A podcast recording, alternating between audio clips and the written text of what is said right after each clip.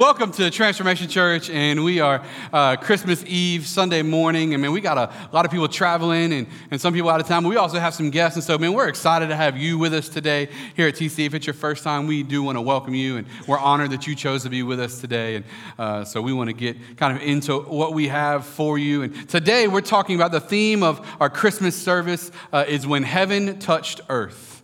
Um, and that was a day that was forever changed. And how many guys have ever gotten one of those gifts that you didn't really want? Y'all know what I'm talking about? Like those, you're like, oh, thank you so much for this thing I'll never use. Y'all know what I'm talking about?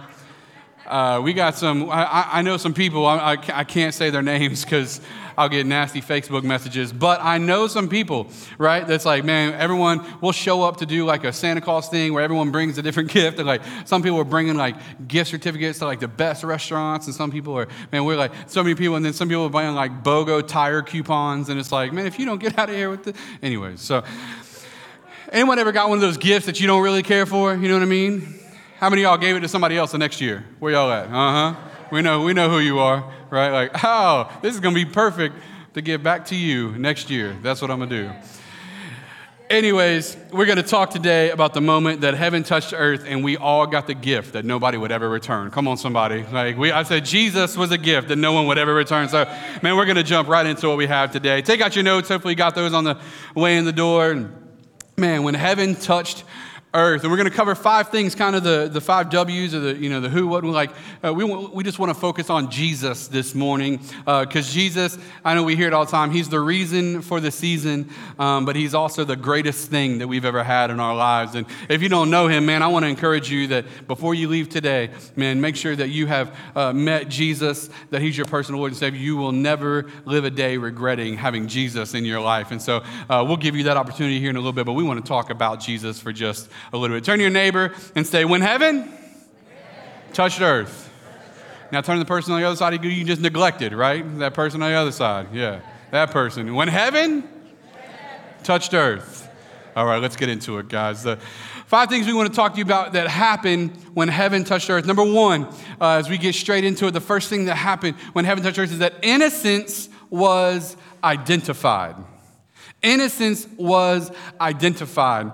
And man, some of the things that people don't really realize is, is how, number one, uh, cryptic, but at the same time, how strategic God is when He communicates things, even subliminally, even through messaging, like even through uh, showing us some, He may show us something that He doesn't necessarily use words and in this, this was a prime example that Jesus sent, or God sent Jesus. So what happens is, is that God looks at Jesus and he, he sends him to this earth. We'll get to that in a minute. And when he sends him to this earth, what was happening is that the Jews at the time, the Israeli people, all the, they, were, they were looking for a Messiah, right? They were looking for a king. They had been prophesied for, for decades and, and for centuries that there was going to be a king that was going to come. So they're looking for this king and they can't wait for him. And, and so, as you can imagine, if someone told you that a king was coming and he was going to do something great for you, you would be looking for a kingdom. You would be looking for a palace. You'd be looking for this great thing. And, and then all of a sudden, uh, it's not this great thing, it's this baby in a manger.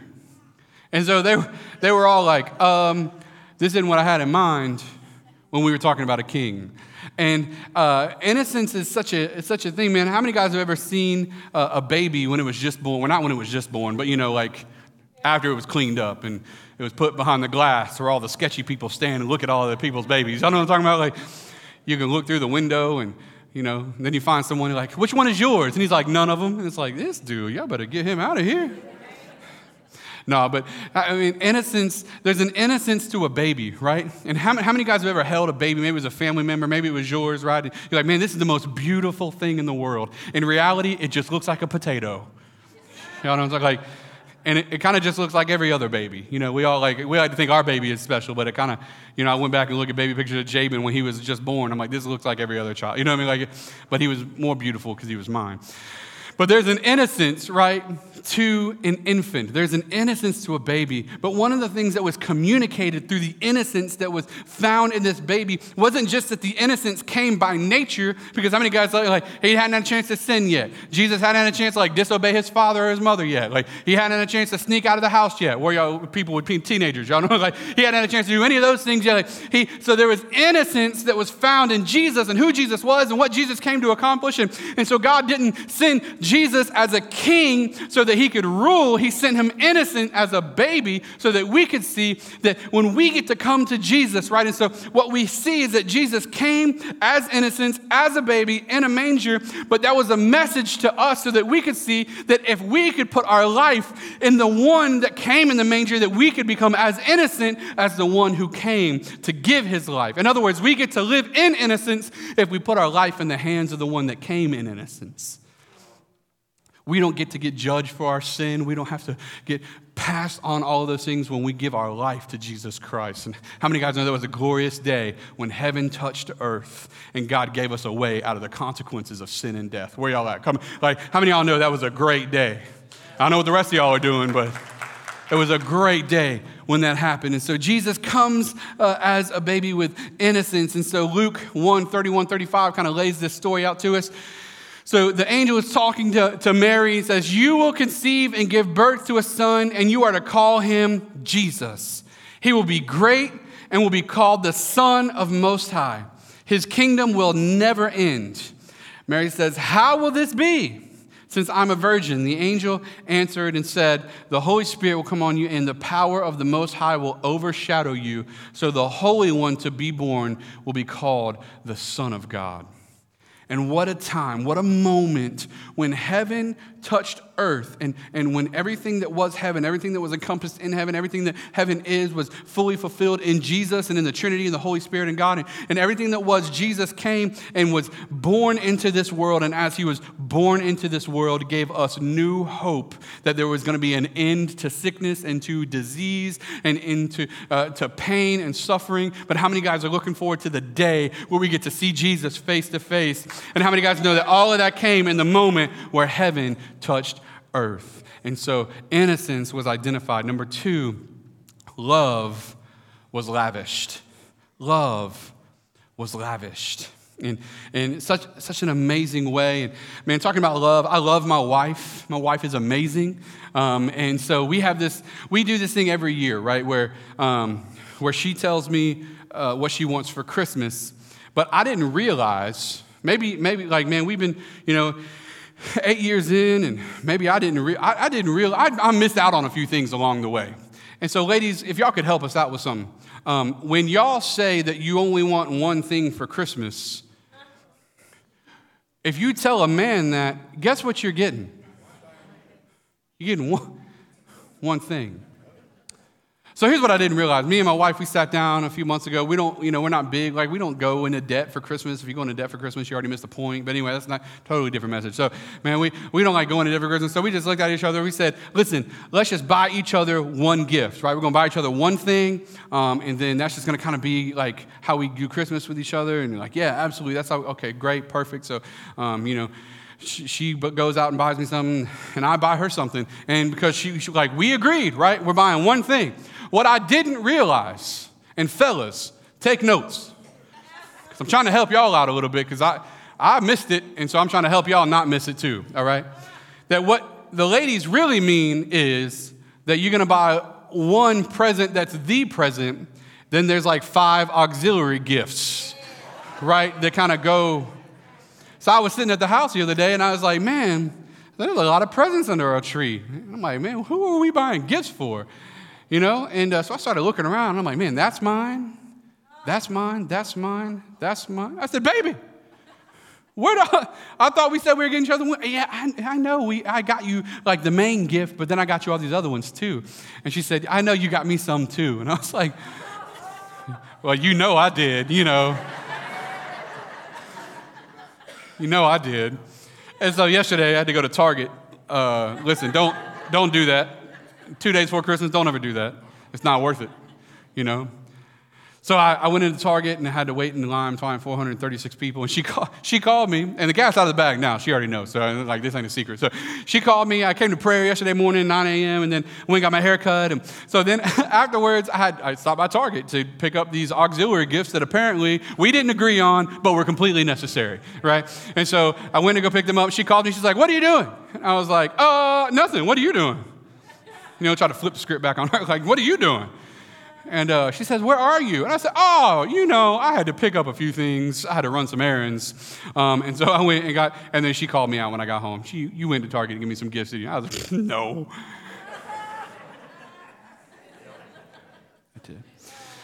But I love my wife, man. I do. I love my wife. And, and, and the love that I have for her, uh, listen, is nothing compared to the love that God has for us.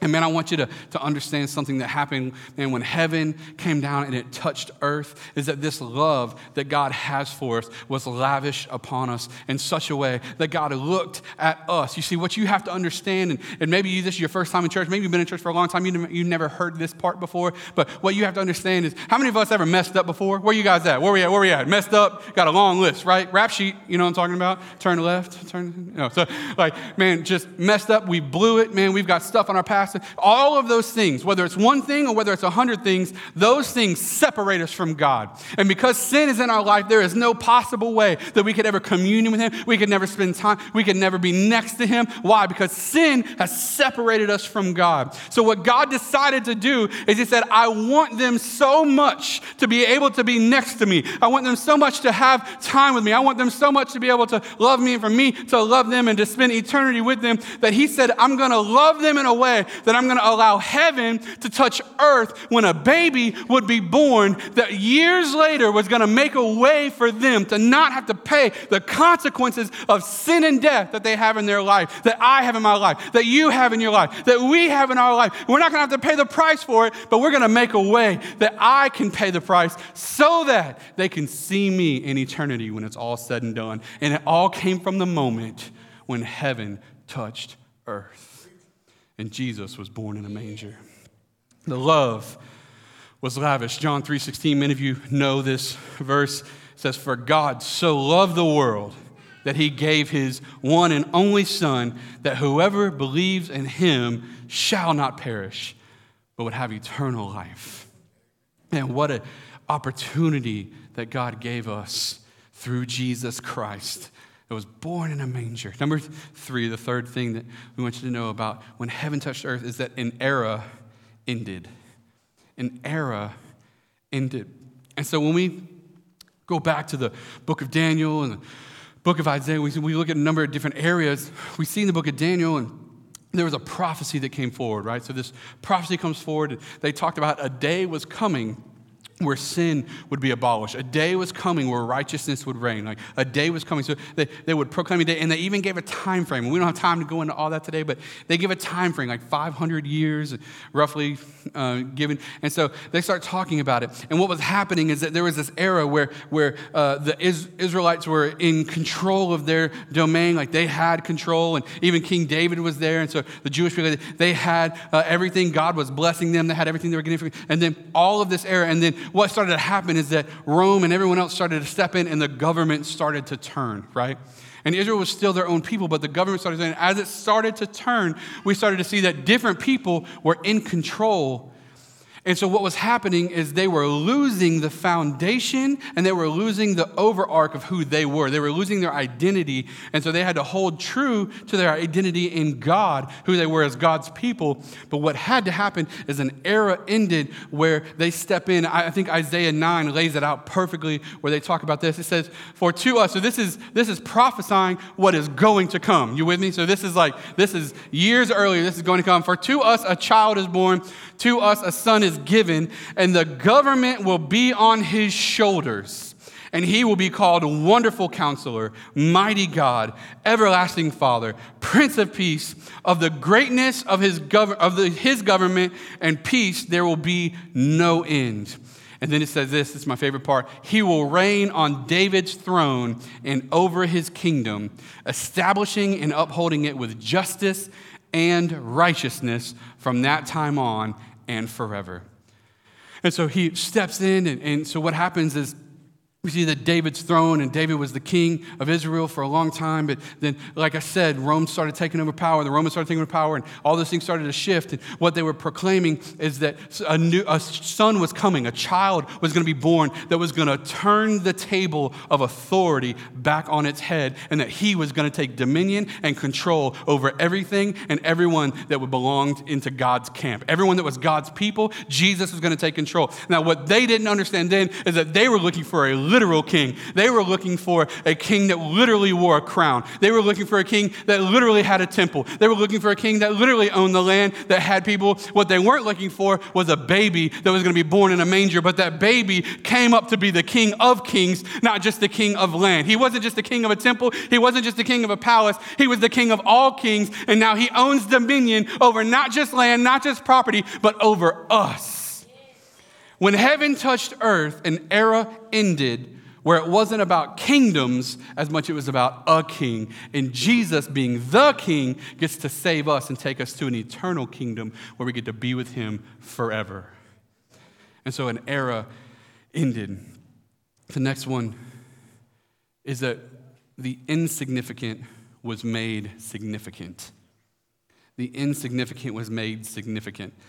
How many guys like watching like TV shows where you're like, you like watching TV, Netflix? I know some of y'all. I see y'all on, see you on Facebook taking selfies. Ain't showered in four days, binge watching Netflix with Cheetos. I see you. Don't think I don't see you.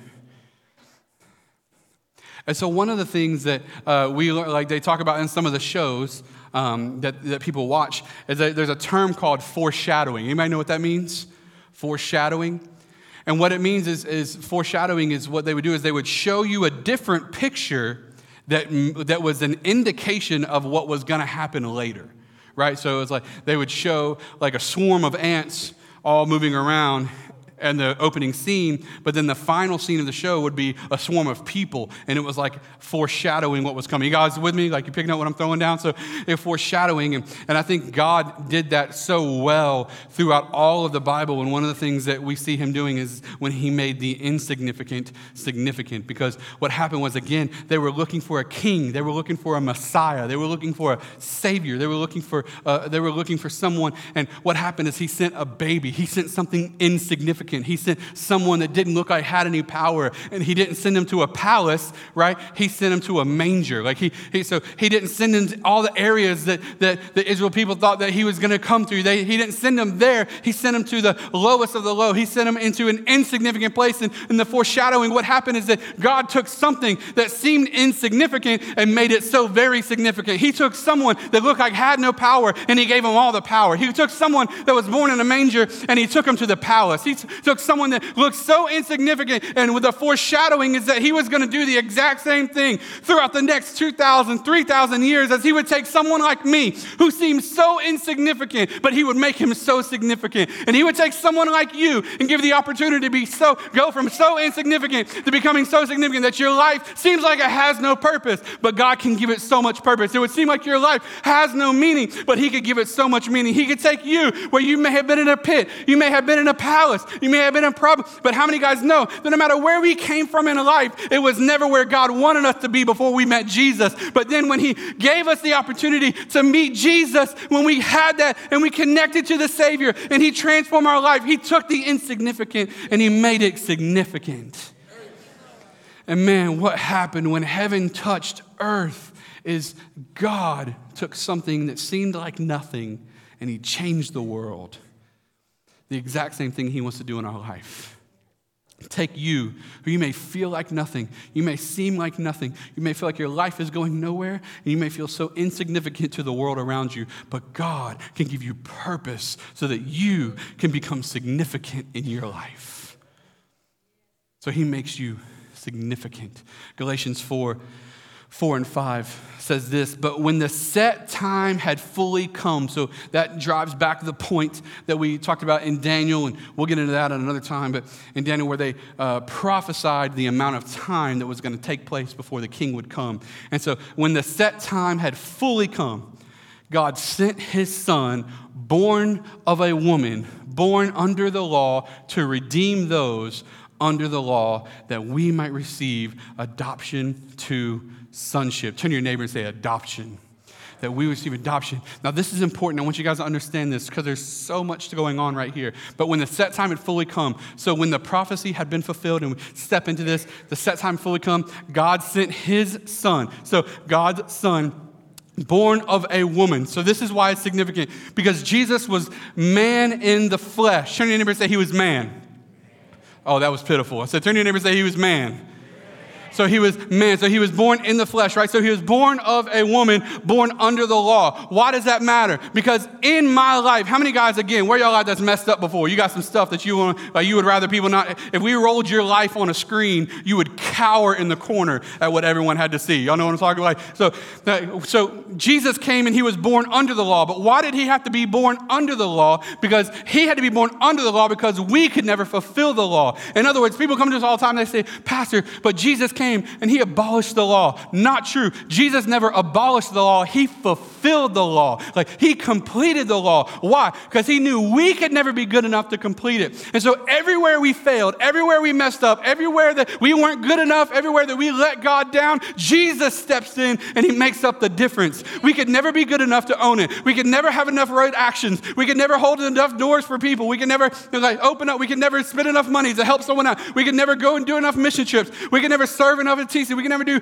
any of those things that would justify us getting into heaven. But what happened is because we knew we messed up, God knew we messed up, and we were born into sin. He sent Jesus, and Jesus didn't abolish the law so that we didn't have to fulfill it. He fulfilled the law so that when we miss it, He's already made up for it.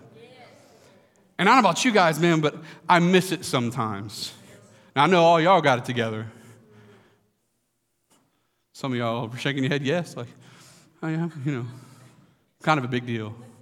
So, but Jesus came and was born under the law. In other words, he was born and never sinned, never failed.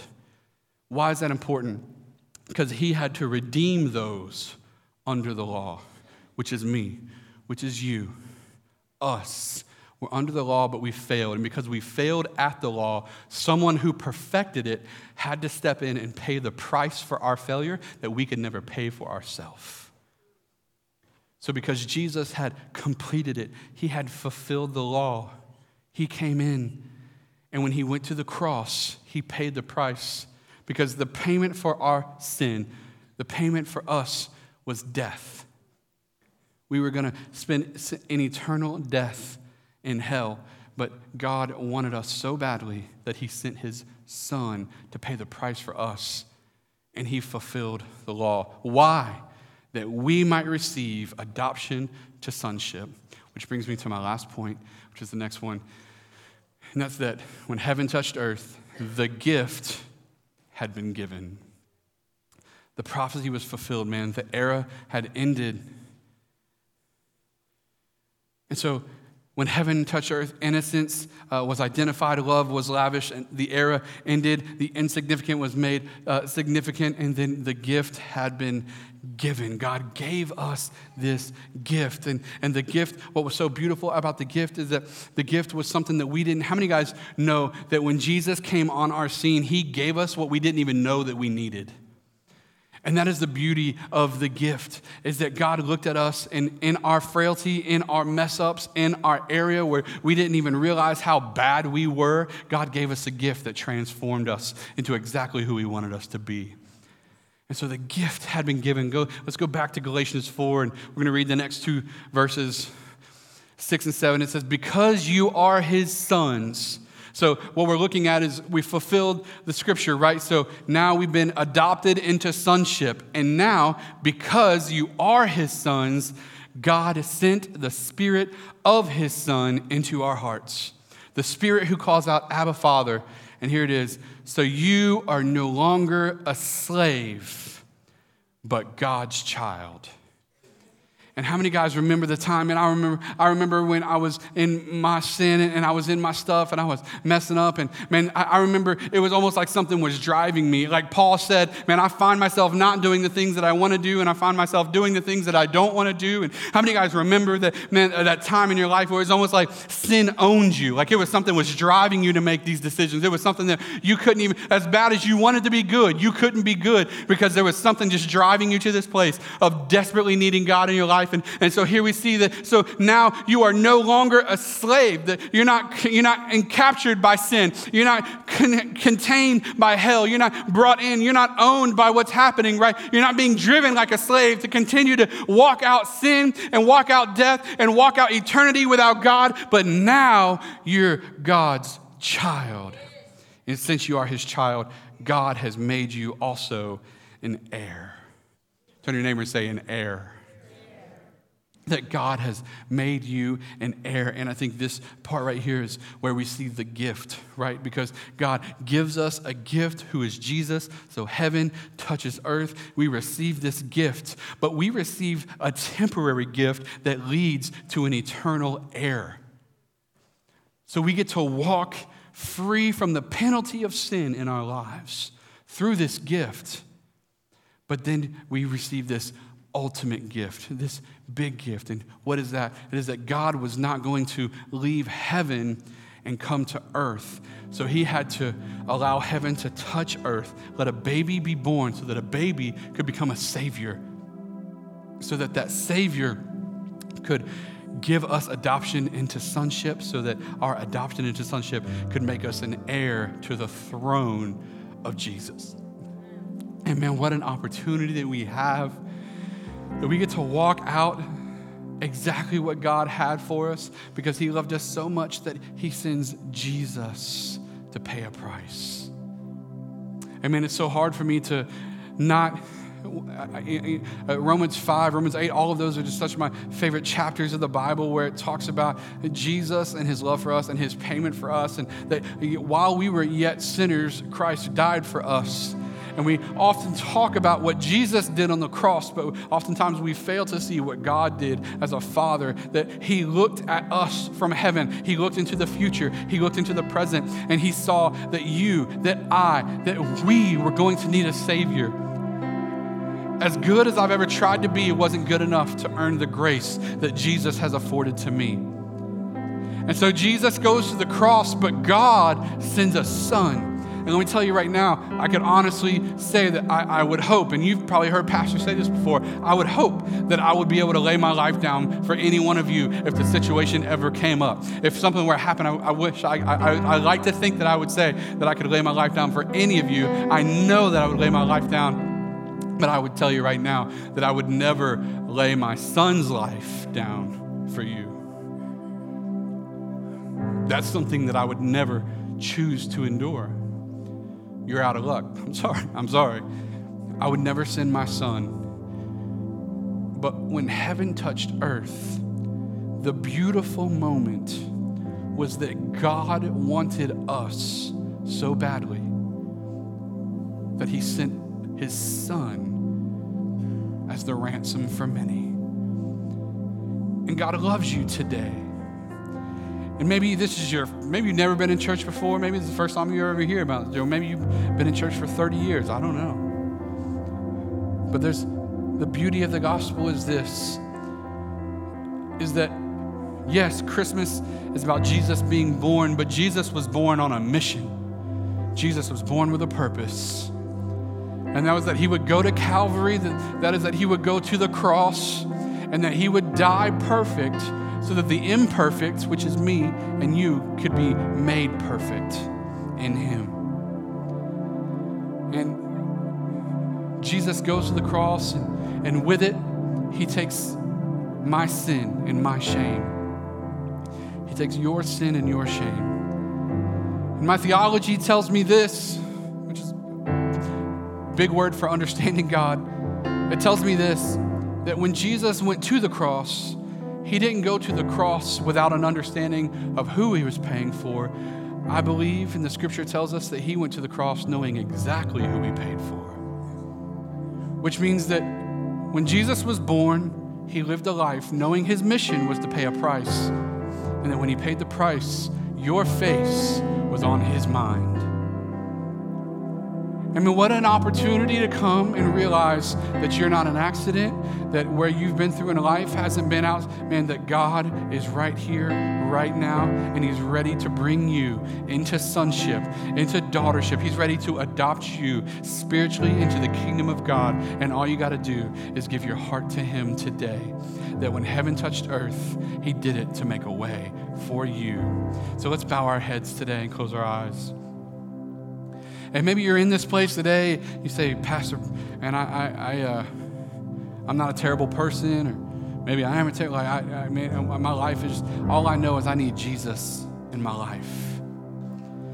And no matter where you're at today, I want you to know that heaven touched earth, and he touched earth for one reason, and that was that he could redeem those that are lost, that he could buy you back Sin separated you from God, but Jesus is here to bring you back close to Him again. And if you're in this place and you say, Pastor Brad, I, man, I, I need Jesus in my life. I need Him to save me.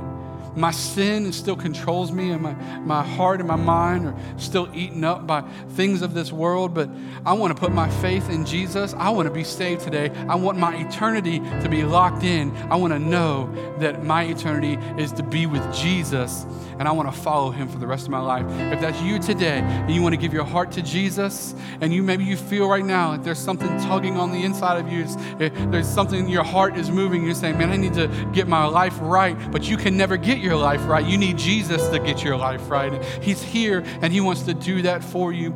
And so if that's you today, I'm not going to come to you, I'm not going to point you out. I want to pray for you today. I'm not going to embarrass you. You say, I want Jesus to take control of my life and I want to be saved today. If that's you, would you just raise your hand? Want to give my life to Jesus. God bless you. God bless you. God bless you. Hands are going up. God bless you. Once you put it up, you can put it down. Again, I'm not coming to you. I'm not going to embarrass you. I'm not going to point you out. Is there anyone else you want to give your heart to Jesus today? You want to be saved. I want to put my faith in Him.